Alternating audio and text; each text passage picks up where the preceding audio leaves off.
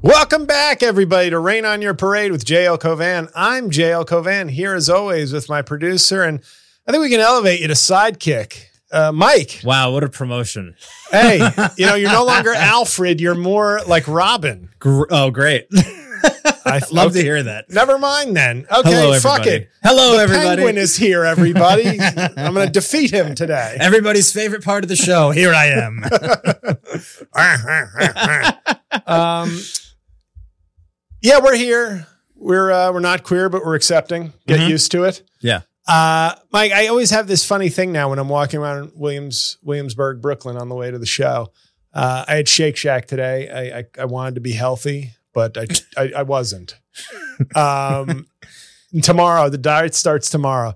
But every time I see a pair of like attractive looking women, I just want to walk up to them and go, You podcasting with Mike? And they're like, Who?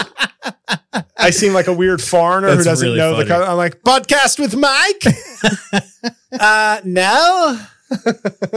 okay, I thought two hot chicks doing talk with Mike.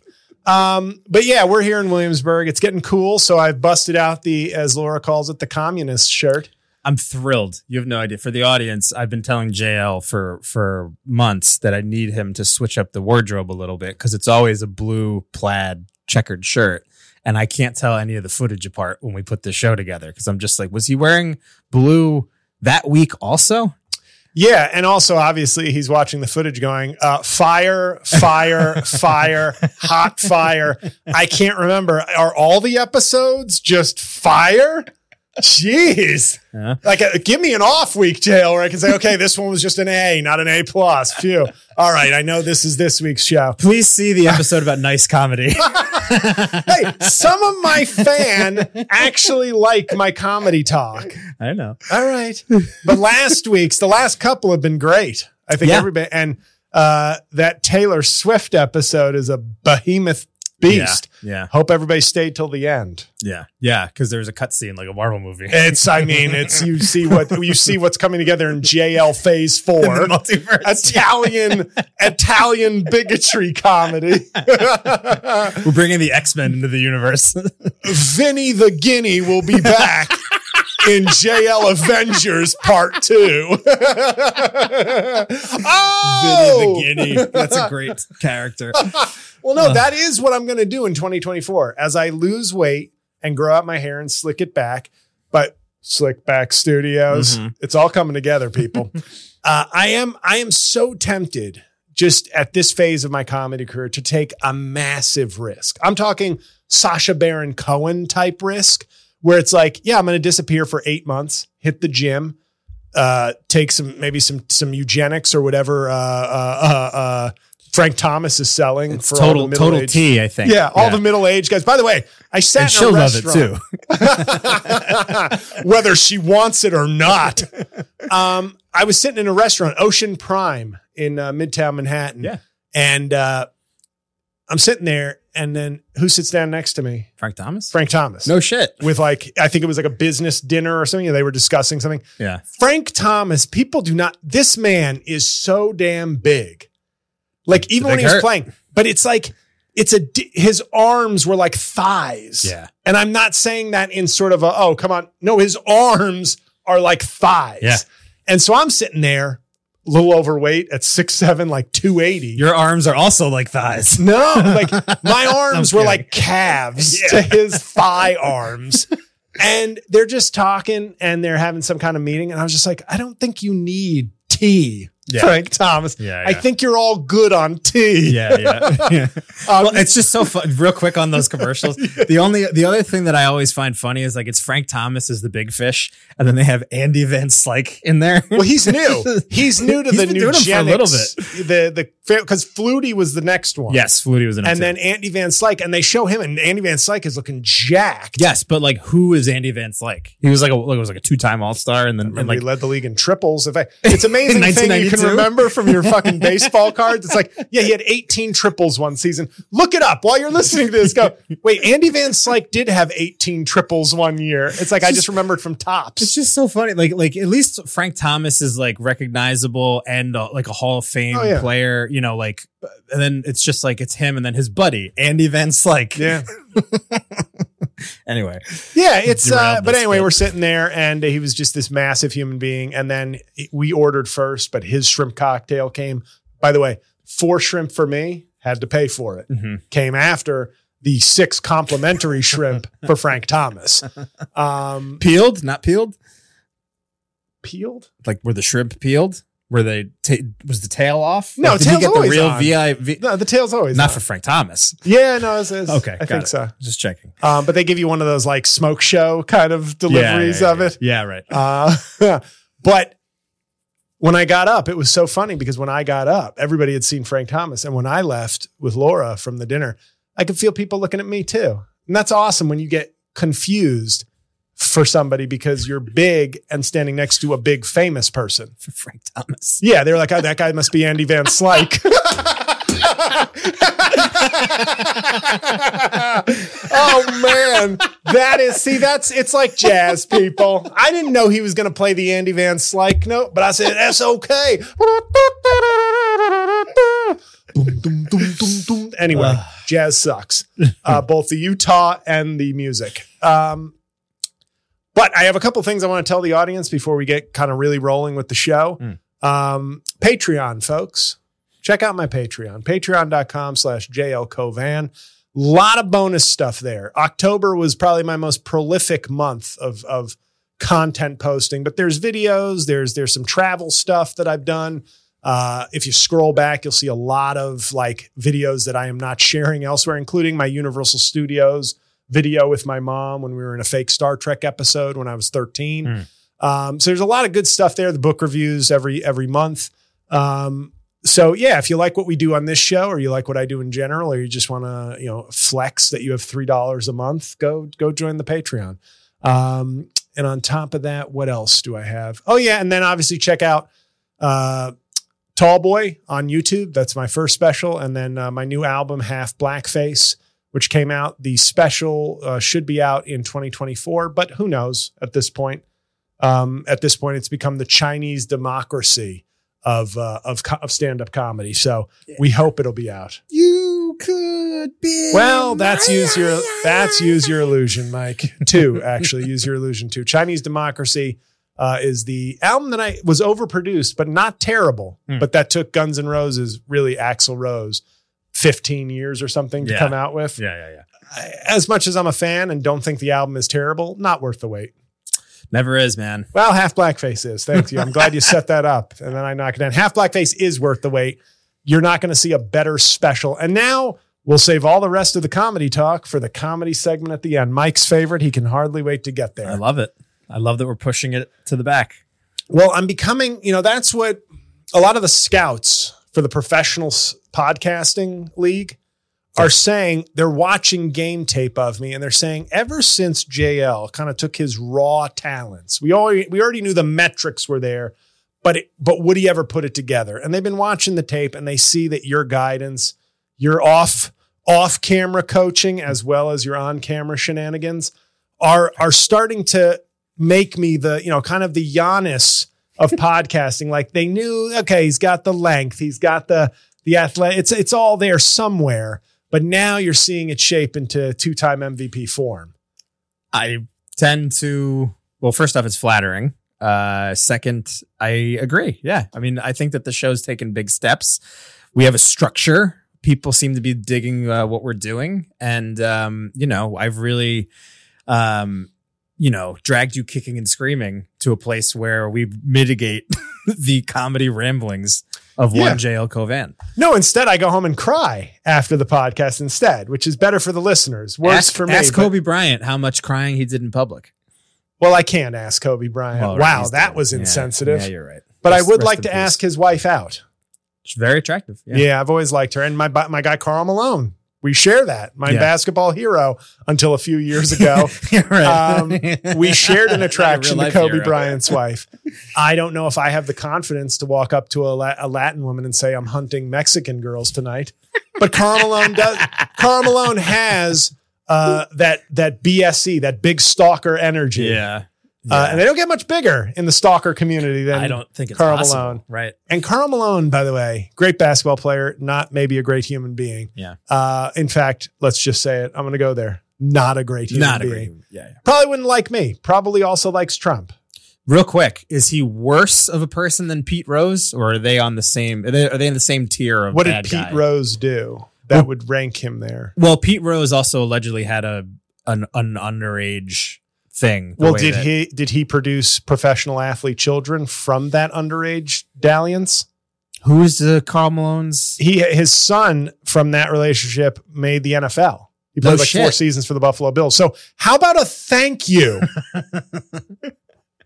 Everybody's so quick to judge. So then Pete Rose is worse than Karl Malone. Yes, because if you're if you're only presenting a angry bowl cut genetics Yeah. To your future offspring, get Yeah. out of here. Yeah. Karl Malone, he had two he had two illegitimate kids, I think. Uh, is there a new phrase for illegitimate? I don't think. I mean, I think especially when it comes Legitimate plus? alleged statutory rape, I think it's yeah. I think legitimate plus. I think that's it. Um, specially legitimated, uniquely legitimated children. Yeah.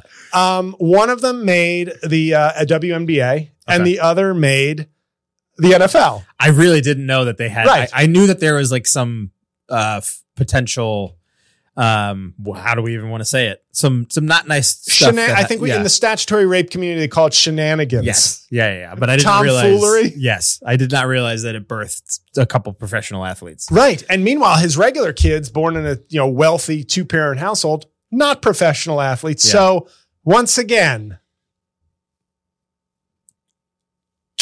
Okay. I'm just saying you weigh it out. yeah, yeah, You weigh it out. You see, okay, there's some pluses and minuses here. yeah. Um, but and also, as I've said pre- in previous iterations of this podcast, you know, not that I want to defend what he did because I, I'm pretty sure Karl Malone wouldn't like me. I think he's probably to the right of Charles Barkley. I don't Like, think he likes anybody. yeah. He's not. He's a very prickly guy. The But only- let me tell you something, you know. and I've said this before, not here, but uh, but on uh, other places. He he, very few people are going to go up to Karl Malone and give them a piece of their, even at sixty. Yeah. He is He's still humongous. jacked. Yeah. he's he is he is still you know very intimidating. Yes. and I think will not brook any dissent. Uh, but he uh, but parent. I mean, this is a great way. I mean, I didn't think we'd get into a parenting discussion uh, via Karl Malone's vast deference. It's not usually how you segue into a parenting discussion, Right. but we get creative here. But the good news is, everybody, I'm not going to be a parent. Officially, Right? No, I don't. I, I'm. I'm just. I wanted them to think like, is Jay is Jay going to be a dad? I see. All right. Yeah. So I just wanted It's to take them on that three second journey of like, Mhm. wait a second, JL's talk JL. no. Um I have been I'm an uncle though. The uh and I'm the first I am an involved uncle, but I'm also I don't like it when people go overboard praising the work of uncles and aunts. Why should they? And I had an uncle who was, you know, in my experience, my dad was foreign born, came over in, when he was 30, he's from Haiti. And so my uncle lived across the hall from us. It was like a very R-rated language sitcom, Mhm. my my entire upbringing. But he lived across the hall from us in the building. So he was basically as immediate family as an uncle could be. Mhm. Um, and he filled in a lot of the gaps kind of culturally, sports, po- you know, the things that, you know, my dad liked boxing and soccer. He didn't like the sports I played. Right. It really, like, not that he didn't care that I was playing, but so, so my uncle was as involved as you could be, but it's still not the same, obviously, as, as a parent. So I'm not here for one of those aunties and uncles, like they're the real heroes kind of, kind of thing. Uh, but I am involved. Like my my younger nephew is a sort of high level soccer player, relatively high level soccer player in New Jersey, Mhm. and he just finished up a very good junior season. Uh, and now it's time to go find a club team. And this is one of these phenomenons that I said I, kind of want to talk about this a little bit. And I know this. Some people are like, "When's he going to talk politics?" Uh, I mean, I do want to talk about congratulations to the state of Ohio for uh, enshrining the right to. Uh, let me read the, the language right butcher children in the womb is now a constitutional right in Ohio. So I'm just using the language that they did. I, I wanted to get it right. Um, no, but abortion is now enshrined in the Constitution uh, because the Republicans, you know, they they were the dog that caught the. This is actually all parenting related. Yeah, tie it in, Carl baby. Malone, abortion, Let it rip. youth soccer. It's all really under. You can't get me on this one, Mike.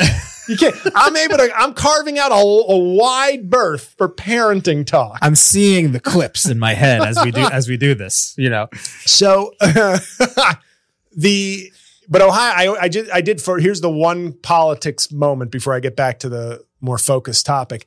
It is interesting that like it took Trump actually doing what Republicans have been threatening to do. He actually, and I'm never going to compliment Trump except for now. He actually did what they said they were going to do. They've always used this ab- abortion as this kind of like liberals are killing babies. You got to give me money and vote for me. You got to give me money and vote for me. They're killing babies. Then he stopped it. I mean, he he ended Roe v. Wade with his judicial appointments. He Right. knew what he was doing when he put them on the court. That wasn't a mystery that Amy Coney Barrett wasn't like some sort of, you know, Amy Coney Barrett combines the like cult evangelical vibes with the Catholic Church. It's like she's she's like, how do I become the most evil Christian? and and I say that as a I say that as a kindly Stephen Colbert type Catholic. But he knew what he was doing and he did it. And then everybody was like, uh oh, it turns out everybody's really pissed about this. Because what they didn't realize is there were a, there was a large segment of the American population who'd taken abortion for granted. And I'm not, I gotta say, I've turned down show. I like in 2020, I turned down appearances at like some like pro-choice organization show because I was just like, uh, I vote for this, but I'm I can't pretend to be like Mister like rah rah ladies. When did you have your first abortion, Busy Phillips? Tell me all about it. I'm more like somber when it comes to it. I know that some people feel it's something to be celebrated. It's an empowering thing, but I'm more of the like, it's all sad. I, I get that it's got to be, it's got it. I I understand the need for it yeah, yeah, but I'm also not. "Ah, we did it, everybody! Like yeah. I mean, I think you get what I'm saying. I'm just saying that's Yeah, why. course. so I don't want this to seem like I'm just some like I'm taunting and saying I get it, everybody. It's got to be on demand all day, every day, whatever, whatever. Like I don't. I'm. But the um, it was very telling how much this has turned in the country, how big an issue abortion has become. Because what it really tells me is a lot of these women, and I think it's a lot of white, it's not exclusively white women, but I think it's a lot of white women kind of just were comfortable being like, well, it's not going to be my abortion, right, right. Sure, fair. right? It's not going to be Yeah. my abortion. So I like low taxes. My husband, you know, we've always been sort of right of center. And um, I can take for granted that like Republicans will never be able to undo the things that I secret that secretly might make me a Democrat if they were on the table again. So let's roll the dice for low taxes and uh, because you know those people sometimes like creep me out or like make me uncomfortable. And let's see what happens. And then they saw what happens. And it just showed you how many people weren't taking that say this issue is important were either not taking it as important or were like hiding behind the well it'll never happen so we can we can starve our schools of funding and we can treat immigrants like shit and we can live in de facto segregated neighborhoods and it'll all be okay and I'm still going to get an abortion or my my my daughter will be okay and but those people who are on the front lines and can have their rights taken away in a minute or two uh, fuck them because I'm I'm going to be fine right and then they realize we're not fine Yeah, yeah. get out in the streets, ladies. We've Yeah. got to vote. And it's like, this is the problem. You have to treat democracy and the rights you care about, whatever side you're on, as an active, uh, never-ending struggle. And that's a that's a in a way uh, a creepy thought, Oh, it's horrifying. but it is plain and simple. And it just, but it tells you that a lot of these people didn't think their rights could go away. Um, so, on that note, with people who didn't have abortions, youth soccer parents, Mm. uh, well, or at least these particular children Yes. were not were to carried to term. Um, there is a weird thing going on, and I've been noticing this, like because I've seen it from from my nephew from like the age of ten. It became this de facto thing. You have to do you have to do the club teams. You, you know, if you want to play in college, you have to do the club team. So it's like your high school team has become like less important. And I understand that if you are a McDonald's All American in basketball, where it's like, yeah, you, you're on a different level. You are already on the professional track. But this has now become, I think, kind of a grift in in youth sports. And I'm sure there are parents out there who know exactly what I'm talking about because you you and I this is a broader trend I think in parenting that I'm seeing. But you have to it's a race to the bottom. In other words, it should be when I was a kid, I played soccer, and then I played basketball, and then I played baseball. And the only time I gave up soccer and baseball wasn't because I had to do extra training for basketball. It was because I wanted to walk dogs for money in the fall and spring. And basketball was the only sport I wasn't willing to give up my my my walking around money Sure. for. Duchess, R.I.P. Rest in power, Duchess. Greatest greatest dog, and I love Cookie. The only dog that can compete with Duchess is Cookie, but Duchess I think is is the single greatest dog. Golden Retriever I walked for many years. Rest in power. He died. And, and here's the funny thing about, about Duchess. They brought her in to put her down. This is how great she was. She died before they could put her down. So the owner never had To make the decision. to make the decision. she died like on the operating. They brought her or- to well, they brought her to the animal hospital Yeah. and we're going through it, and she passed away in the animal hospital before they had to put her down. Wow. Duchess, you're a real one. You were the best. Tragic story. Well, but but beautiful. beautiful. I yes. think beautiful. Tragic but beautiful. Yeah. Yeah. Um. So, and I don't think dog parents are parents. I want to clear no. that up. No, no, no. Okay. No, no, no. Love my dog. Yes. Uh. Not. A, I'm not a parent. Yeah. But I Not love. I love Cookie. Cookie's the best. uh, second best, actually. Don't tell her. I don't think she listens to the podcast. Um. But I see these youth soccer teams like. It becomes this thing where the cost. I remember my nephew was like they were doing a trip to like Texas. And these things, they don't care. They act like they're too important. They're like, yeah, we've got one game Thursday and one game Sunday night. It's like these are school nights. And now I have to miss like Thursday, Friday, and Monday traveling back for an extracurricular team. And it was like, a, you know, they charge out through the moon. I'm telling you, there needs to be an investigation into these like youth club teams because it's this fertile ground for grifting. Hmm. And the reason it's fertile ground for grifting is not because of the kids. It's because of the parents.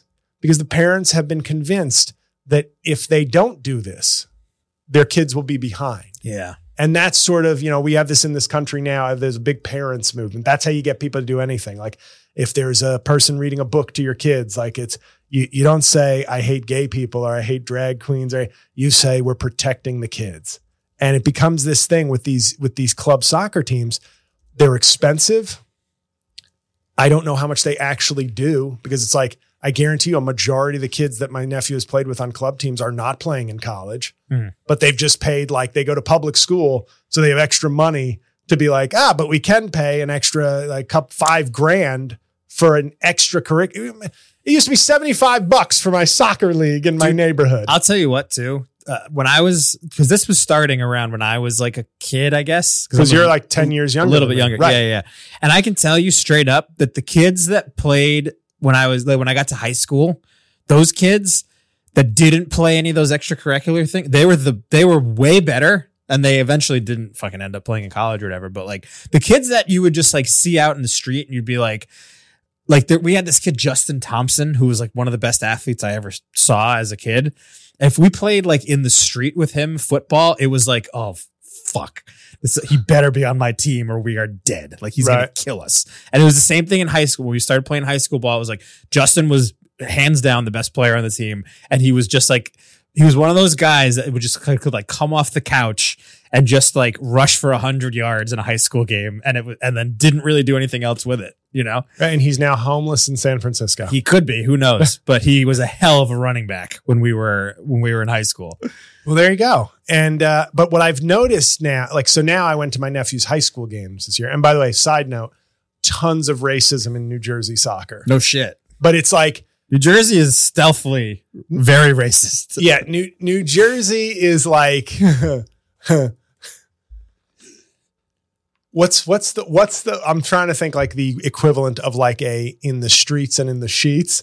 Like Jersey, Jersey is like blue in the streets Yeah. and MAGA red in the sheets. Yeah, yeah, yeah, yeah. Um, They're Hillary in the streets and they're uh, Palin in the sheets. Yeah, Yeah. it's uh, that sounds fun actually. But um, Boebert, Boebert in the in the sheets. That's my new Updated. Palin. Yeah, yeah, yeah. That's better. But Palin 2.0. Yeah.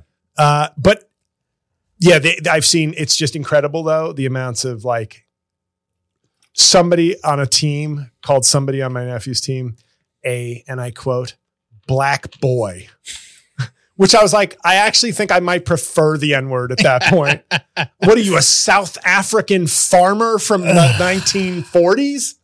Doesn't sound great. No. And I bet you that was that kid's attempt to, to be like, well, coach said, coach said we can't say the N word. Yeah, right. Um, but anyway, what I did notice during one of my nephew's games, they were playing a team that was now, if I told you, we can go with some stereotypes here just for the hypothetical. If I told you you're playing a soccer team with a majority Latin players, like foreign born Latin players, and some black players, would you assume, well, that could be a good team? If we're just going off of like stereotypes. Soccer? Yes. Yeah. Right. They got worked by my my nephew's team. Really? And my I, I was talking to my brother and it was like he was like, Yeah, if you, you think about it, but then you realize what's happening is it's different than maybe it was starting with your age where it was like, oh, these youth sports teams. But then as as the grift grows, it becomes a reality. It's like crypto. Yeah. It's like, hey, you need to do this. If enough people start believing you need to do these these extracurricular youth sports club teams, Right. eventually it comes true. Yeah, yeah. Eventually, then it does become something you need. And I'm watching it going, yeah, these kids aren't terrible, but like everyone on my nephew's team, I think, has like extra coaching, club teams. And they are, my nephew's team is like probably 40, 60 black, white, or is it 50, 50? Let's say 40, 60. Yeah. But, um, I don't even know if they have any, a couple Latin kids, but mostly it's just, it's white and black. And, but they all are from an upper crust uh, zip code school district and they whooped this team.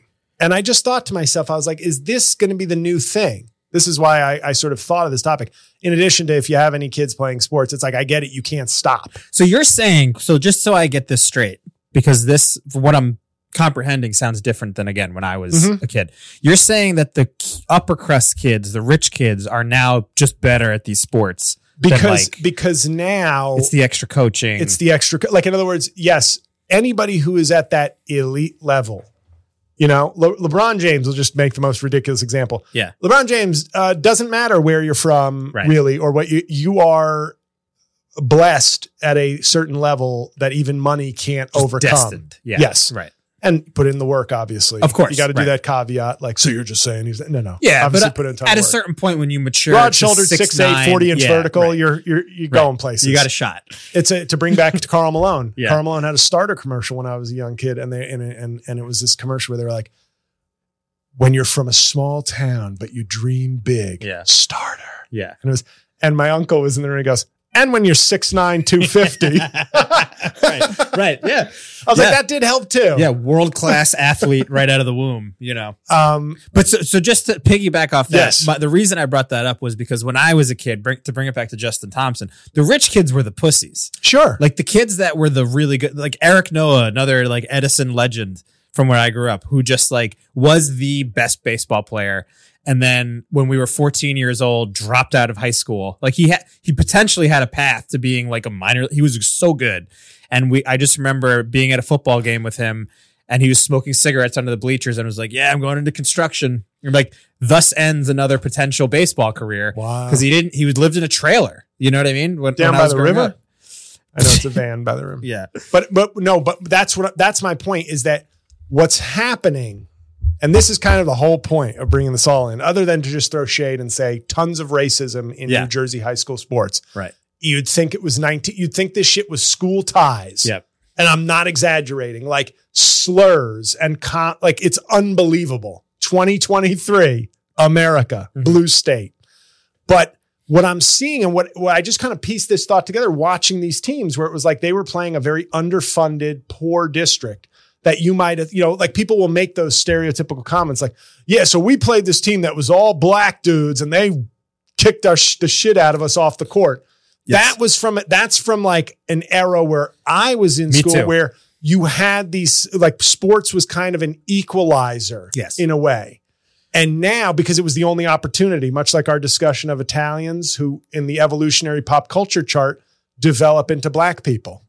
I want to do that. A pop culture evolutionary chart. It Guy starts, walking. it starts with an Irish guy like boxing like this, and it's like Irish need not apply. And then it's like an Italian dude in a suit crooning, and it's like, oh, the Italians, we don't want you here. And then it's like LeBron James at the peak. Like, Yeah. Here's how we eventually done. Like, Yeah. we did that whole joke, but I want to reserve that for a comedy bit. We Yeah. did that off mic, but just know that if you see a new album from me in a year or two called Italians 2.0, that's code for black people. So, what I saw though when I watched that game is I said, "Oh, but if you told somebody my age and I was like, yeah, they're playing a team." And I know this is all very stereotypical, but we we live But in the real the world Yes. where you're just like, we played this whole team of of, and I'm making my voice even older. This whole team of black dudes in basketball, they kicked our ass. Yeah. That can still be true, obviously, but we're in a different world now where now it's not just SAT prep. Yeah. Now prep school parents, they'll have their kids reclassify for a year. And it's not the it's not the elites that we care about because that's always it's the same the same thing as when when a, when some racist dude will go, "How can we be a racist country?" Oprah Winfrey. I rest my case. Right. Obama. Right. I rest my case. It's not those extreme examples where you, where the change, where the generational changes happen, where the where the institutional change happens. It's what happens to the median person, the middle person in that group. What's their life like? And as I mm-hmm. watch this with all the upper crust parents paying for the extra schooling and the extra extra training, and then like the school that that that can't afford any of that, now is sports. This is more of a question, but is sports going to be the thing that starts to slip behind as an equalizer and an opportunity in some cases? Because the greatest, the best of the best will always kind of rise. But in the middle, will there be like mid level scholarships disappearing because like the person who maybe is from a shitty school or shitty neighborhood or shitty background had that chance, but now, now just like SAT scores can be influenced by SAT prep like oh you know they, they, they this guy got a 1400 this person got a, a, a 1080 Mhm. is it going to be the same thing for sports? And i just i had that thought like i can see that being our future where you have this school where it's like yeah they're not bad. And maybe 20 years ago in an equal where all you had was your school team. Maybe they lose 2-1 or win 2-1 but they get smoked 5 nothing because the team from upper crust new jersey has 20 private coaches and 18 club teams that they're playing for. Things that are neither available nor possible for some of these more broke teams. And the reason i think this is happening and then i want to broaden this into a more of a discussion and an indictment of parents in their 40s and 50s uh, i feel like parents today can't say no to their kids it feels like. Yes. In a way that my parents Not were can't. super comfortable with Will not. Just won't. right You know? and I think we should take a break there and we'll condemn parents in general, not just in the sports context, when we get back.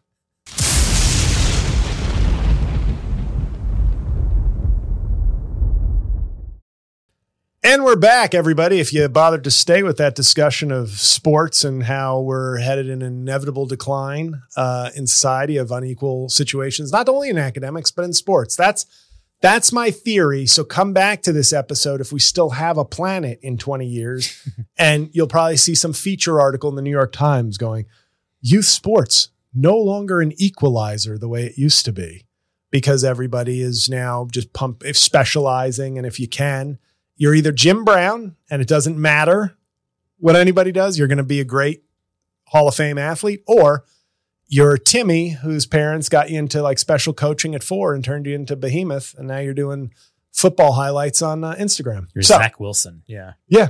Oh God. Yeah, I know. Well, at least he's finally getting his comeuppance. Ronan Farrow at quarterback.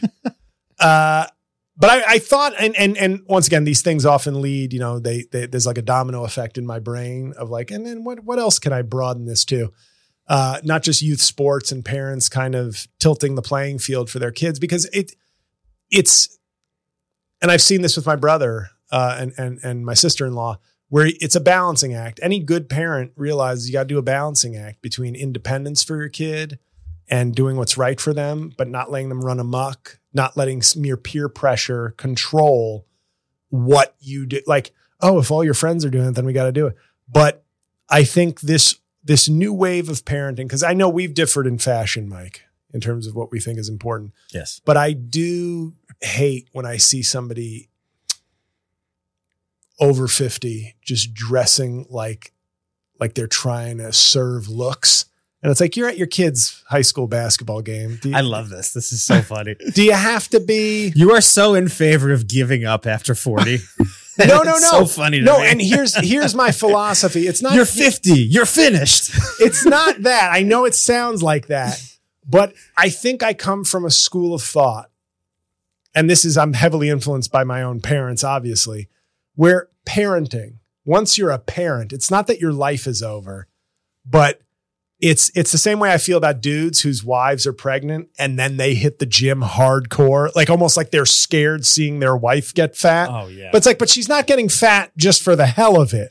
But you're like, I always think like, sh- maybe, maybe you put on a i know this. I'm sure there's people out there going, no, man, I hit that. I, I, I just stayed healthy. Hmm. but it's like, wouldn't a couple sympathy pounds in terms of, hey, I'm stressed too, even if it just sends the signal, Yeah. I'm with you. yeah, right. we'll right. get in shape together. When Yeah. not like I'm showing up in like tailored scrubs in the maternity ward with my guns showing. Like, yeah, uh, when she got pregnant, I decided, well, two fat people in this house are going to really disgust me. So I got on a uh, Nugenix with Frank Thomas and Andy Van Slyke and just uh, started banging the au pair after interviews. And now I'm feeling great about myself. Yeah, thank God for Andy Van Slyke. but, but Mike means thank God for Andy Van Slyke providing the only two punchlines this entire episode. and no, so that that's I think that's my mindset. So when I see a parent prioritizing, like, hey, look at my, I'm always kind of like, I have this mindset of a parent being like, your role now is parent first, then whoever the fuck you want to be 2nd Mhm. If if you're gonna, you know, if, without being flippant, whether I'm wrong or if a psychologist would say, no, you have to maintain your identity and not lose it, or else that can be damaging to the family. Sure, fuck it. I don't want to see you in thousand dollar Balenciagas and fucking ripped jeans and a V neck shirt like you're going to the club. Just dress like a parent. Um, do you? Let, let me ask you a question before I move on. Yeah. Do you understand? Even if you disagree with me in terms of my denigration of fashion, do you agree with me that there is a level of like, are you putting too much time into your like into yourself as a parent? I think there is. So, as, as somebody who's not a parent, I think that Apparently, I think that kill me. I quit. Um, I think that there is. Listen, I think if you're if you've always been that type of person that cared about your look and was a little vain, or what I, you know, I'm a little vain, and, and I that I I'm aware of that. Then I think that's one thing. But um, I think that a lot of people have crises, crises, crises, crises. and what you're Were they- describing, I'm describing what I almost instinctively view as A crisis, this wasn't your look. right? This that is that like does your- happen. right. Who's That- the guy from Jon and Kate plus eight who all of a sudden he like he John? had like well John yeah right John but yeah it, is- guess. it was Good John. Jon Gosselin I think was the guy's name but all of a sudden he was He this was good like Barbie. the different Gosling Gosling Okay. Jon Gosselin I think is the anyway that guy was uh he was like a dad on TV on this reality show where Right. they had a ton of kids and then he had this like breakdown they got a divorce and he started wearing like Ed Hardy shirts and he just looked insane Right. you know, because he had this like, I think so. I think, listen, man, I think that you do have to maintain some level of like yourself. I think it's probably impossible when you have young kids. You're Right. just kind of like taking care. But I mean, I think that's what happens when people get into those latter stages of like sort of the cruising phase of marriage and having a family. Like, like I, I mean, I, per- that's one of the things that scares me about getting to that point in my life. I don't want to just like be those bags under your eyes, just looking like a fucking haggard disaster. It's a frightening prospect when you start seeing other people living like that and you're just kind of like, shit, I'm destined to look like shit. And like forget the last time I showered because I have a kid like bopping on my shoulder and Yeah. you know, Yeah, that's uh, my fear about marriage and, and all that has always been um, it's a sacred covenant with God and violating that. Not not if I'm serving looks. well, No, I've always. I mean, I you're a put, Christian, and I'm I'm a uh, you know I put a, too much. a villainous Jew. I put too much, uh, I think, pressure on marriage in my head where it's like, oh, this is, you screw this up, it's all over. I'm like, With God? just with everything. Yeah. Like, I'm, no, I'm I don't think you're right about that though. uh, that's how it feels, though. Do people get divorced like crazy? Not my parents. Well, And they, No, let me tell you something, they had every reason. I admired that Should've commitment, but was also terrified of it. yeah, I know. Um, and that's JL's approach to marriage summed up in two sentences. Uh, but what I see, and and without the fact, th- th- what I what I have noticed, and I think the thing that scares me more about being a parent, which I may never be, Mhm. but is you are now at the whim. I felt like my parents had full control. And some, and I'm sure there's a psychologist out there who's like, well, no, they didn't give you enough auton- autonomy as a kid they had full control. They were the boss. They were the, they were the full authority. Me too. And I think they could have handled certain things differently, but I also think that in many ways that felt like an appropriate it wasn't parenting by committee, it wasn't parenting by what else is everybody doing. It was this is how we do it. Yeah, yeah. And what I've noticed is, and I noticed this with my nephew getting a cell phone. He was last among his friends, I think, to get a cell phone. My brother and his wife were basically just going on the well, uh, the medical literature, the the child psychologist. Everybody says like, you know, cell phones and especially social media, not good for them at, at, at the developing age. terrible. But what happens is, and this is a joke I've written where I said, it seems nowadays, at least in, I think as the cell phone becomes more and more ubiquitous, you can only be as good a parent as the worst parent in your child's peer group. Because what'll happen is, hey, we're all 10. We all agree that's too young for a cell phone. Yeah, yeah, we all agree. But then James's dad is like, hey, buddy, I'm going through a little bit of a crisis. So let's get matching $300 sneakers and I'll get you a spare iPhone on my plan because I'm the cool dad.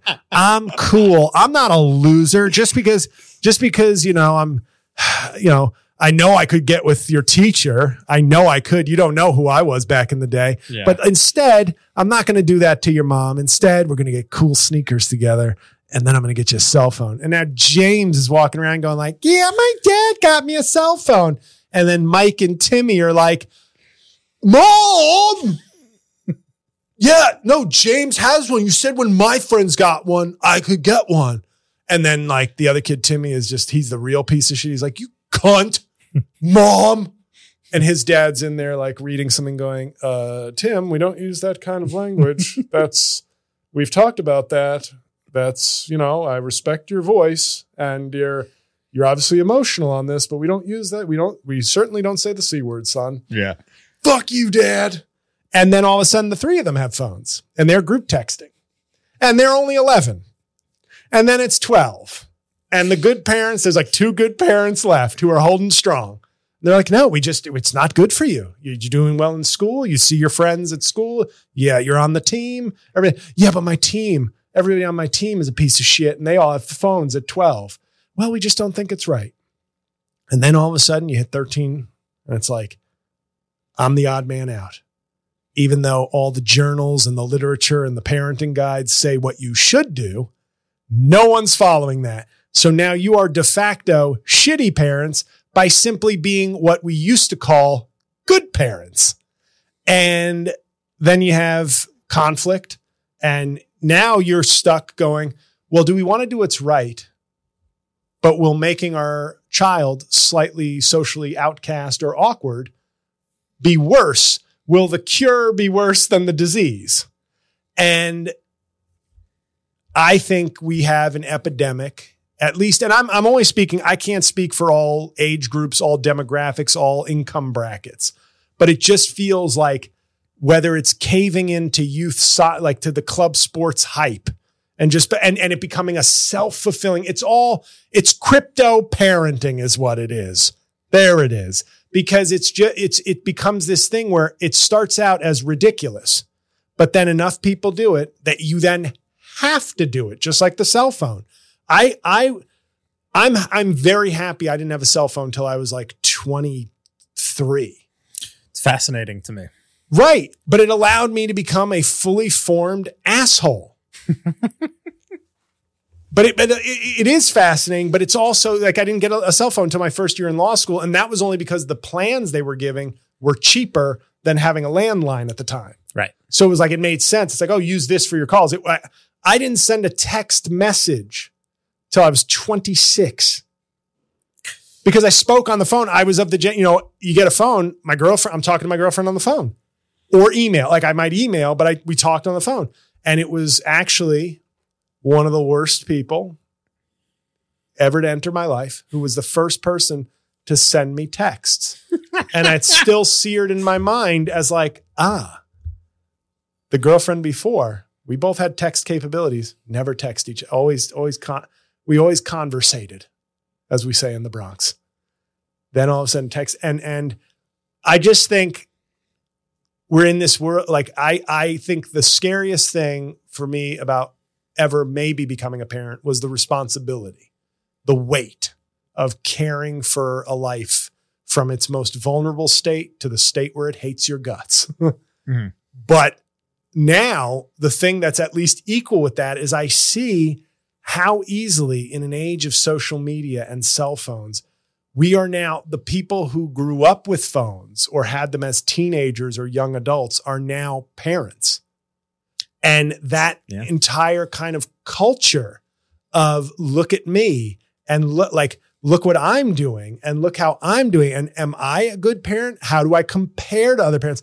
My parents couldn't give a flying fuck how they compared to other parents. Plain and simple. And I don't know. I see, you know, I, I don't see us being in that world anymore. I think now parenting is becoming just another social media thing. Like where you are, and Mike is smiling because he's like, we finally got to a clippable part. no, but I think parenting is now almost a new trend. It's it's it's it's it's in the way a lot of people seem to approach it because they're very conscious of I think parenting you need to do a good job. There's certain basics in terms of don't abuse, you got to protect, you got to care for, you got to provide. But not in a sense of if we have a minivan, do we suck? Like my brother at one point, they, he doesn't have a minivan anymore. They had a minivan. And the person I remember I was dating at the time, same person I was referring to just a few minutes ago, was basically like, I would rather be dead than in a minivan. And I, I remember thinking after the relationship, I agree. I would rather you be dead than in a minivan. But, but what's the beef with the minivan? Just that it like no, no, looks I think the minivan was so just like the station wagon. yeah. I think we can track this. There Right. used to be family vehicles. They weren't cool, but there was almost an acceptance of like, you're a family now. Fuck cool. Utility. Well, look, my parents still have a minivan, Right. like a like a different generation though. Yeah. But I'm saying that, and this is kind of as I, I meandered a lot in this episode, but I think you see kind of what the point is where it's when I look at our trends in society, parenting shouldn't be trendy. Mm. There are certain ironclad things you should do. And like when medical professionals are like, cell phones are bad for your kids and we can't stop ourselves from doing it, there's a problem. Like we are ceding good parenting in many ways to like mass culture in in in, in certain respects. And with the, the the reason I bring up the station wagon and the minivan, nobody would ever accuse those cars of being cool or sexy. The reason people bought them was to drive to Disney World. It was to drive and to have space to pack people and items. Yeah. And it worked and it was affordable, but and everybody had to switch to the SUV. You had to look like a cool badass Mhm. while chauffeuring your family to an amusement park. You had to look more rugged and and cooler. And I know you think that's funny, but I really do think that's either that's was our own insecurities or the car companies managed to promote that as like this is what you should do. You don't have to be just a big bro going hunting. You can be a family man and not feel like such a family man pussy. Well, yeah. I mean, if we're talking about just the minivan specifically, I don't necessarily. I think it's emblematic. I do think it's emblematic though. I think Yeah, we have but you are also of the generation, like I said, there. It's what I'm getting if I'm playing armchair psychologist today from you sure is that you can't you afford my sessions since I uh, lost my day job. Patreon, everybody, Patreon. You really there is a mindset that you think that like once the kids are are out that you're done. That the JL that that could like all of these things that aren't pure function. Cuz that's what a minivan is. I don't disagree that it's like my parents have one I think it's fine. I don't think there's anything like it's comfortable enough, but it it does exist purely for function and there's no style to it whatsoever really but it sounds like everything that you're saying is that basically like once the kids are out the days of impressing anybody with anything are over and I would. Can I be honest? The reason I would, if I had kids, the reason I would want to sort of maintain who I was and not give up. is in it's- case you get divorced It's no, no, no. That's a guarantee. In case it would be so that my wife still is into me, Yeah. and that my kids look at me as somebody they can respect. And this is veering very quickly into Alpha Bro podcasting, no but listen that is that is i think which we will do. By the way, I, I just need to tell we were going to do that, and we I think next week we've got low cut t shirt porn stars coming in here to tell us all about doing scenes. I just you know the fans they. They're like, when, JL? Yeah, yeah, like, yeah. we've heard some great episodes, but it's not the content we need. But I, I think there is, and maybe that's the idea is that, and, and my parents, especially my mom, was a, was a parent of this. I, I can't deny that I've been shaped by her to an extreme. She was extremely self sacrificial. She lost her mom when she was nine. So she is an extreme, probably in the other direction of like all self sacrifice, getting the kids into, you know, I have a high school diploma, but I'm going to get my kids into the best schools in the country, period. Mhm. And that will, if I have to dress shabbily and not have a car and not, that's what it takes. So I, I have to admit, I'm obviously influenced by that. There's, there's no way you can separate that from me. But I just think we have reached this point where it's like peer pressure parenting. How about that? I feel like I could, yeah we could package this into like a faux psychology course where people are like, I get all my parenting tips from Dr. JL PhD. and it's like, no, no kids, no PhD. I just come up with good phrases that sound peer pressure parenting. I think is something we're not, that's, it always takes about an hour and we finally get to it. We workshop it.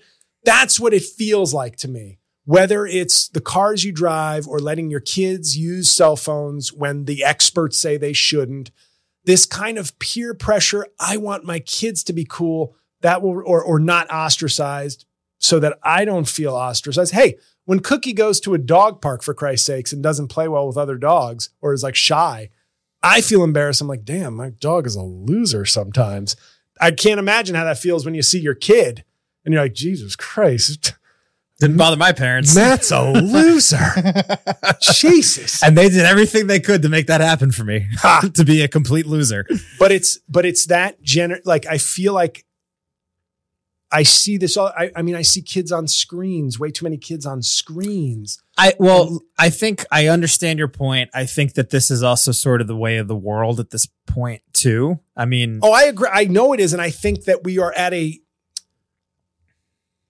this is all pure speculation, but it's my gut instinct. And my gut is more right than wrong. It's not 95 5, but it's 55 45. yeah, where I go, this sca- this makes me very nervous though, because it's like I know I'm admit I'll agree with you. I think this is the way of the world. I also think this is not a good like we are doing some things that are not good. but at the same time, I agree. I don't disagree, but uh, you also don't want to. Not that I'm defending the screen parents, but like you have, if you really think about it, to not start your kids on those screens young. Um, there are pro. I'm sure there are developmental issues to just putting an iPad in front of them, but also at the same time, they're entering a world where everybody is on a screen at all times. Like at this point, I have look at my fucking setup here. Like I have two screens in front of my face, a cell phone, my iPad next to me, and I work on a screen the entire day. So unless your kid is gonna, you know, go into some sort of vocation where they're working not alongside AI and all these screens and stuff, like are you kind of putting them behind the eight ball by not? It, it's just a weird thing, Right. And that's know? and and yes, that's and I agree with you. That's the thing with the cell phone. Like they my nephew was behind socially, Right. even though he had friends, because he would not they get you you have to raise thoughtful kids who would be like, hey, don't forget to call so and so. yeah. Instead, it's like bah, bah, bah, bah, bah, bah, bah, bah, bah, bah. And it's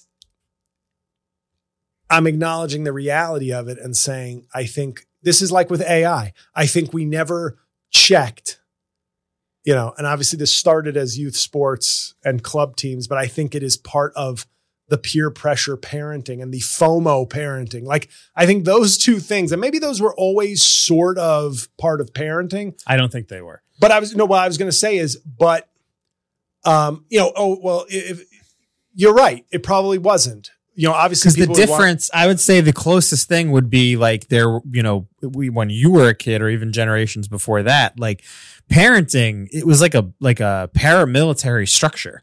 Like Right. you ran it, and it's happening in a lot of places in society now, where like it's if you look at sports, coaches aren't Parcells anymore. They're not like Right. running with a with an iron fist. Bosses, you don't. Nobody's going to work for the boss that is like constantly up your ass and being a, a dick and kind of running it with an iron fist. I think the era of people responding to that type of it's stuff like is over. in an irony because I think tech has made this so, but oddly enough, it's the tech world where you can still be the iron fisted genius. Oh yeah. I'm reading the Elon Musk, but like right. those are still ironically the areas that have given us the most liberation Yeah. or s- lackadaisicalness or combo Yeah. are the places where oh no but he is still a singular genius who Right. can like tell me i'm a weak pussy Right. and keep me up till 4 a.m Right. um, whereas yeah I, i'm i'm a person who i remember when i started working at a law firm it was just like you don't call people like my first job i was like oh we're done with mister all right Yeah. I'd be fine with Mister. I'm of that general where it's like, hey, if, you, if your boss wants to be Mister something, I don't think that's crazy. But I think now it it, doesn't. Ha- yeah, I've, Right. I've, I've never had a boss that I called Mister anything. I've always called referred to. But I mean, even with parenting, there's just you know my parents. I have a good relationship with my parents now, and we're we're like kind of more friends as an adult. But like as a kid, there was you just you don't see a lot of kids getting dragged out of the mall by their ear anymore. And I think it was more embarrassing when I was a kid and when you were a kid for your kids to be out of control. I think people would just be like, "What the fuck is going on? Who's whose parent? Whose whose kid is that? Get the fucking kid, get that kid under control. What are you Yes. doing?" And now you go into people's houses with young kids, and the kids are throwing things down the stairs, and their response is like, "Well, we just don't want to give it any attention because it's like a response thing or whatever." That shit would have never flown in either of our households as as Correct. parent. And I know that times change, but it's just kind of like now.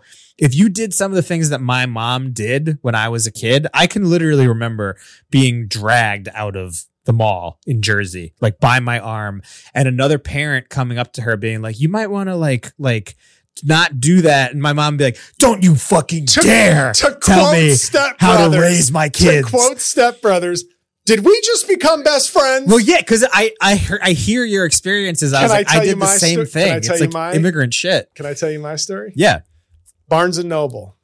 Okay, my mom. That was her one indulgence. yeah. As many My books mom as I loved Barnes and. Noble too. Yeah, So we got six books. There's one other book I wanted. So we're it's now a Lenny's or a Lemwich Yeah. near the garden. Yeah, that yeah, used to yeah. be a Barnes and Noble right around there. Yeah. We're leaving that Barnes and Noble, and I have like a down look on my face. I'm six, yeah. and she goes, "What's the matter?" I go, "Well, there was that one other book I wanted," and she was like, "Are you fucking kidding me? I just bought you." A-. And a woman walked by and said, "Oh, very nice." And my mom looked her in the eye and pointed her and said, "Fuck you." Yeah, yeah, yeah. And- oh yeah. Oh, and as oh, a yeah. kid, as a kid, you're like, "Whoa, my mom just told a stranger Yep. who, in Yep. six-year-old world, is the most dangerous thing on earth." Yep. Fuck you. My mom is not yeah, to be messed with. Yep. Yep. I'll never forget my mom pulling me out of the Disney store and literally snapping. Because I mean, my parents, same same sort of thing. Like my parents are from Brooklyn. Like my mom has a real attitude. You know, like like there's absolutely no one fucks with my mom. Maybe a little more now. When I was young, straight out of Brooklyn, no way. And my mom. Literally, my mom. Ha- I was crying, and my mom had me by the arm. We were like walking out of the Disney store and like Wood- Wood- Woodbridge Mall or something, and some woman literally was just like, like oh like great parenting or whatever like the kids crying or whatever my mom snapped on this woman and it's literally it is you're right man it is it spreads it sends so much fear down your spine when you're just like she's like Thanos. This is like an untethered, Right. you know what I mean? Like no one is stopping this woman. She, I'm in trouble. And she is like, until she is like settled, I am not going to be like, I, Right. I need to be afraid until the, Yeah. so, but that is the thing that happens with these kids where it's like, you know, we both turned out all right and, and like we're accomplished enough and we're like adults with like I'm not accomplished enough.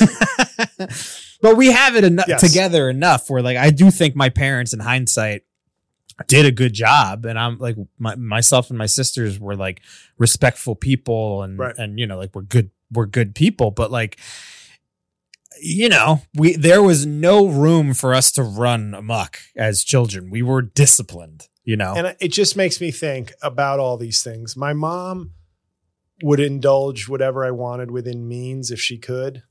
But I feel like if I was on a traveling soccer team or basketball team, a traveling basketball team that had to go across like at at, at in eighth grade, Forget had to it. travel to like Texas, she'd be like, no. yes And My mom did do I- that. I am the baby of the family, so there's that difference. So maybe she she definitely indulged me more than my brother, but we were like fi- before I showed up, financially struggling. yeah yeah Um, but I think my mom was in a better situation and might have been more indulgent, but she probably also would have been like, "You're missing school for what?" Yeah.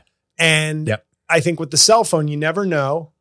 But at the same time, it's like because my mom wasn't a parenting journal type parent, so it's not like because if she was, then she would have been like, "Oh no, you're definitely not getting. I should also stop hitting you a lot, but you're not getting this phone, of course not." But um, but I just I I I should it worries me that I, if I were to become a parent or not, but I, I look and I feel like we have a generation, and maybe it's cyclical. Who knows? Maybe some of these kids will grow up to be like, we were too, our parents were too loose. I doubt it, but you never know if there's some sort of cyclical nature to human nature where it's like, you know what? The journals are now saying you got to be more disciplined. because this is what's what's to happen is this is also it like hand in hand with social media what's to happen is like somebody with our sort of philosophies is to like hit their kid in a target and even just like something mild not like beat the shit out of their kids but Yeah. they're going to like spank their kid in the target or something Stunner, something. simple. right. And it's gonna it's gonna hit twitter and it's gonna go viral and then all of a sudden somebody is gonna like lose their job because they like spanked their kid in the target. And it's just like can you believe this this guy uh, like like spanked his son's ass in the target? Whereas like where we when we grew up that was not only common but it was just like dude like that was the way you disciplined kids when we were kids. I, you know we got hit and we didn't get hit. my parents weren't alcoholics we weren't getting hit for no reason but like that's that was part of disciplining when we were Yeah. kids it's just not anymore and parents are closer to like friends and cool i'm a cool cool parent you I know knew I got, I'd get you on my side mocking cool parents eventually. well i just i do i just i think but that I think it's these ridiculous are all, to I, I think these are all components yeah of a broader generational issue we may be seeing the overindulgence and i'm not talking about i don't like we used to make fun of parents who were like oh my little spencer is such a good boy. But like that's different than the sort of broader like being pressured into doing everything because if you don't do it right. you've ra- it's almost like we have generation of parents who are afraid to not be liked or everybody shits on the kids as participation trophy kids and Yeah. whatever. But i think there's an element to the parents like i want to still be cool but i don't want to deprive my kids and i don't want to be fucking up and i but it, it, it, it it's it's almost like a combination of the dangers of combining the i still want to be a cool person parent with the but i'm also very susceptible to the grifts that abound that I must get my kid this. They've got to do youths. They got to do club sports, even though it's too expensive. And they got to have a cell phone, even though that's not necessarily good for them. And I don't know where this leaves us. Uh, I'm excited to see this group of kids when I'm an old man, when they start telling me to fuck off when I ask for a seat when I'm 80. Eh, I think we will have reached, you know, a, a great time and we'll hopefully be back here in Williamsburg for episode of 10,722 of the, of the show. Like, oh, I was on the train and I asked the person if I could sit because I lost my leg due to diabetes and they pushed me and pissed on me and said, you don't tell us what to do, old man. Your time is over. And their parents applauded them for it for showing initiative. Yeah. So this has been, I think, a long one. We're going to be uh, right back with a quick comedy talk. I think Scott Pelley should maybe make another another appearance. I, why wouldn't he? Okay, so uh, we'll be back uh, after this short break.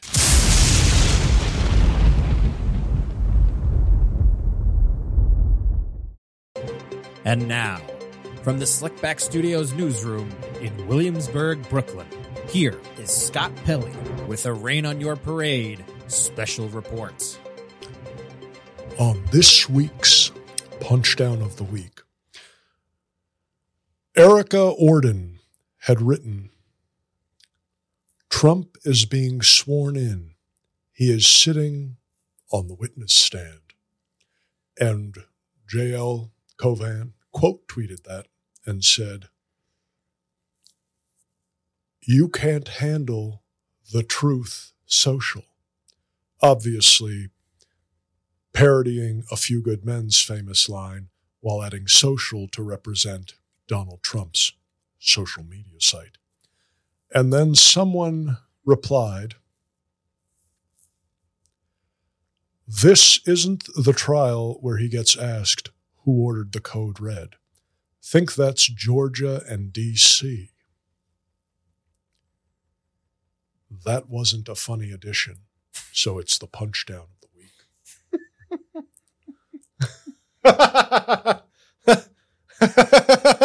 Why do you like that so much?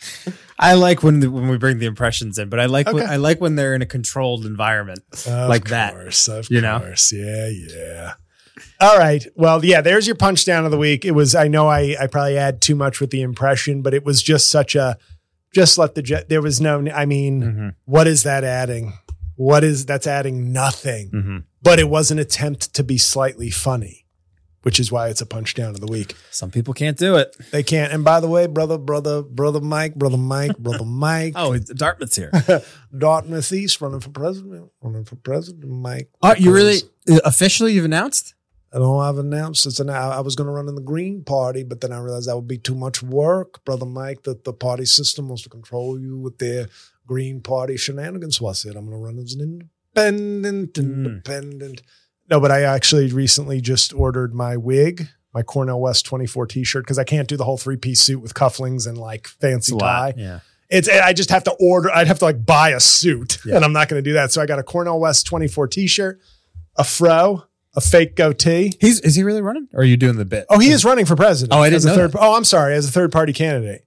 Uh, yeah. Wow. So no, that's a chance to really get that impression into the mainstream, brother, yeah. brother Mike, brother Mike. We have to run. We have to run for president because we don't run, then we're gonna have problems, Mike. We're gonna have problems. So, uh, and I bought some like makeup to create a gap in my teeth, also. So there's gonna be some Cornel, some Cornel West content out there. Exciting. Uh, I'm excited for it. But uh, let's talk very briefly about a special I watched. Um, a guy I had heard of, oddly enough, uh, a coworker, a former coworker of mine who knew I did comedy, had said, Have you heard of this guy, Ralph Barbosa? And I said, No. He says, Oh, I've been seeing some of his stuff, whether it's on Instagram or YouTube or whatever. But I guess, you know, up and coming young comic, seems very young. Um, if I had to guess, I'd say like, I have no idea how old he is, but I'd say mid 20s um, maybe late twenties, but he does. He's, he's he has a new special on Netflix called Cowabunga, and uh, I watched it, and uh, it, it's it was enjoyable. But I'm always one of these. I, I hate to say this, but I'm always one of those guys who's like, if a young dude, unless he's like 38 and just looks really young and like, you know, I, I'm guessing he's in his 20s.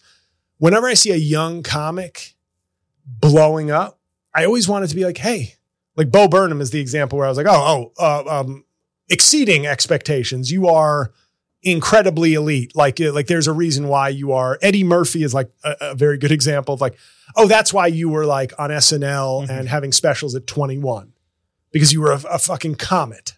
And um, Bo Burnham, I, I view in that sort of light. I think he is a, a, a comedic genius. So when I see a young person, whether it was Jerrod Carmichael when he blew up, and I was like, oh, let's see what this guy's got. And I was like, well, he's reading a lot of notes on stage. Yeah. um, That guy stinks. oh well, you said it, but I'm I- fine with it. I'll I'll, I'll own no, it. I've I've never I've watched how many specials of his? Three, and I'm always just like, I don't I don't get it. Yep. I don't. uh Same. I don't under. I don't understand. But this isn't about him. But I. But I am always kind of like, who anointed? Like when? When did this guy get just? Because it's just. It's one thing to have a style, but then to be a phenom, like Victor Wembanyama in the NBA. Right. That's why everybody was hyping him up. 38 points. If he was going for two and four every game, you'd be like, uh, I think we overhyped this. Um, you wouldn't give him an, a, a, ma- a super max extension after averaging two points and four assists or four rebounds. But in comedy, we operate differently. Once powers that be determine you are something, you are something. Yep. And once they determine, no matter how much you've done, that you are nothing, you are nothing. That's for the video, people. I'm not tipping the audio. I'm letting Mike have the audio, but I'm griping physically in the video. But Ralph Barbosa, compromise. Ralph Barbosa, it was like a good special. I had there were some parts I laughed at, um, but it's still one of those things where I go, whatever. It's it is kind of like sports. Comedy has become like sports. Like if you see somebody with potential, you just sign them and you get them everywhere as soon as possible. Versus the old school way. This is a very old school podcast where it's like, hey, you're now ready to MC. You can feature. You can you can move up. You're- That's done. that's done. Yes. You're just once you have some potential, you're in. Like if somebody has decided you're in and you get a special and you're headlining. And it's the same thing I kind of feel about parenting or whatever. I go, the old method did work. We are here. We are still here thriving, doing whatever because the old methods did work. They can be tweaked. There can be problems with it, but giving free reign to the kids, maybe not the way completely to parent. And giving the up and coming feature acts hour long specials before they fully. Now, some of them eventually just get there anyway. But in other cases, like when I watched Pete Davidson's monologue on SNL, I, I, I watched it and there were a couple of good jokes, but I thought this is a guy who was ready to feature, but was made a superstar seven years ago and has never had to really develop his act beyond what a decent feature would be. Like, as far as I've seen, do you know what I mean? Like, in other words, why would he? What's the incentive? Like, he's been given the keys to the kingdom. It's so it's just so funny hearing you talk about all this stuff because it is you are you're like a baker or a, a chef, JL. Oh, thank you. you want Except everybody's saying no, chef. you want you're you're yeah you know like you're an artist in a way where the product of the art really matters a lot to you and that's very noble and that's very admirable but the industry i think it's always felt this way but the industry doesn't care about that at all Right. and it's just become more and more clear Yes. that the way things get made now is that people fit a certain archetype that is like kind of hot for the moment Right. and they just kind of figure out the rest later and it doesn't Sure. really matter if a netflix special's fine or bad Right. it's it's not the netflix special is not the thing that's making or breaking anybody Right. it's just another piece of content that goes out there. The same way you can put clips up on your instagram or your tiktok none of that matters. It's just about quantity. And it's about if you tell people enough with clips and whatever that you are a comedian or an actor or like whatever then you are because that's the world that we live in now. It Yeah. doesn't really matter if you're making anything of quality And It's that's just- it's it sucks but that's the way it is And if anybody ever determined that I was clinically depressed and wanted the main reason for that, I think that might be it. I think it's the idea that what you do when when what you do, when you're good at what you do and you find out what you do doesn't matter, Yeah. it's devastating. yes And that's how I kind of feel about comedy in general. And this is not, by the way, just to be clear, I'm saying I liked Ralph Barbosa's special. It's sort of to me like, hey, this guy's this guy's got some real potential. Mm-hmm. But it's like potential used to not be a late night Tonight Show set. It was the potential was to get to that Tonight Show set, and that marked you as arrived.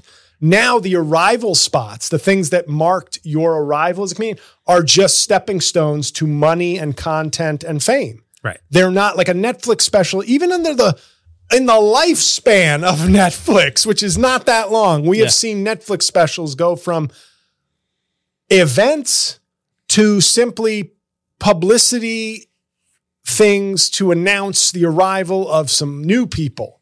Not the arrival of them as artists, but the arrival of them just as human beings. Like you're going to probably see a lot of this guy as he develops his act.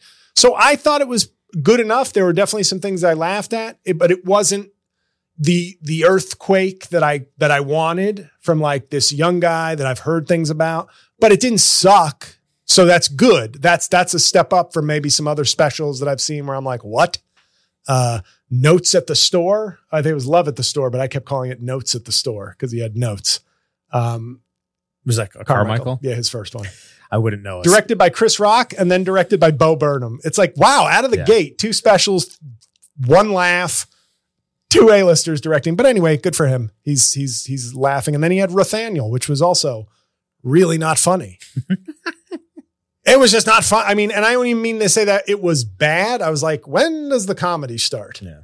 Um, but the the thing I noticed about uh um Barbosa, what did I say his first name was? Ralph. Thank you. Wow. This has been Senile Hour with JL. You've never sounded older on a podcast JL. than you did today. Do you have cognitive issues? uh, but the one thing he does, he talks very slow. And I've always said this. I, I'm a fan of Anthony Jeselnik, but I've always laughed. I, I've referred to his stand up. I'm coining it here. It's the Courier New of stand up comedy. You know, you can have why did the chicken cross the road to get to the other side? There, that was six seconds of comedy. Whereas if you do it in Courier New Jeselnik style, it's so my friend comes up to me and says, Hey, Anthony. And I said, Yeah. And he said, Have you seen that chicken recently? And I said, No, I haven't. Why? Why do you ask? And my friend said, Well, I wanted to know something, Anthony. I said, Well, what do you want to know? I want to know why the chicken crossed the road. And I said, To get to the other side. That's the mic down, yeah. look pleasingly at the crowd, shocked at what you said. Yeah. And I'm like, if you tighten that guy's act up, every hour becomes like 19 minutes. Yeah, yeah, yeah. and and Barbosa is not that slow and not that deliberate, but I always sometimes watch. Not that you need to be like Daniel Tosh, where it's like I got 98 minutes of jokes into 58 minutes. Yeah. which is why I still think he is an underrated guy. Do you like Tosh? I don't like comedy anymore. So probably we did not. it, everybody. It took one episode to finally put a nail in the coffin of comedy. For well, Daniel Tosh is an example of very. He, I'm amazed. Oh, I- the a- I'm familiar. with Yeah. which he gets jokes into an hour, Yeah. um, almost with an ad lib sense because it's so packed. But anyway, judge for yourself. I think I gave Ralph Barbosa's Cowabunga like a thumbs up, but with a industry critique baked into it. Mhm. And uh, now that Mike is uh, pretty much pretty much done with me after this episode, uh, I thank you for listening, guys. Um, obviously, we probably drew a huge audience for the Taylor Swift episode, Let's hope. and now they're back for this one. Going, I didn't know how old he was. yeah, he seemed hipper. he also didn't seem like somebody who'd say hip. Yeah. to mean cool. But thank you for listening, guys, or watching. Be sure if you're a watcher of the podcast, please still go on a podcast platform and give it a review. Um, and if you're if you're a listener, go to the YouTube channel, subscribe to my YouTube channel, and you can watch the episodes there. You'll catch some of the little subtle things we do that are only visual. Um, Wrap this thing up. uh, to wrap it up. Okay, that's it, guys. Um, I think this is the last episode ever No. of, of Rain on Your Parade. So we appreciate you uh, listening. Bye. We got to wrap this up. Mike has some hot chicks coming into podcast.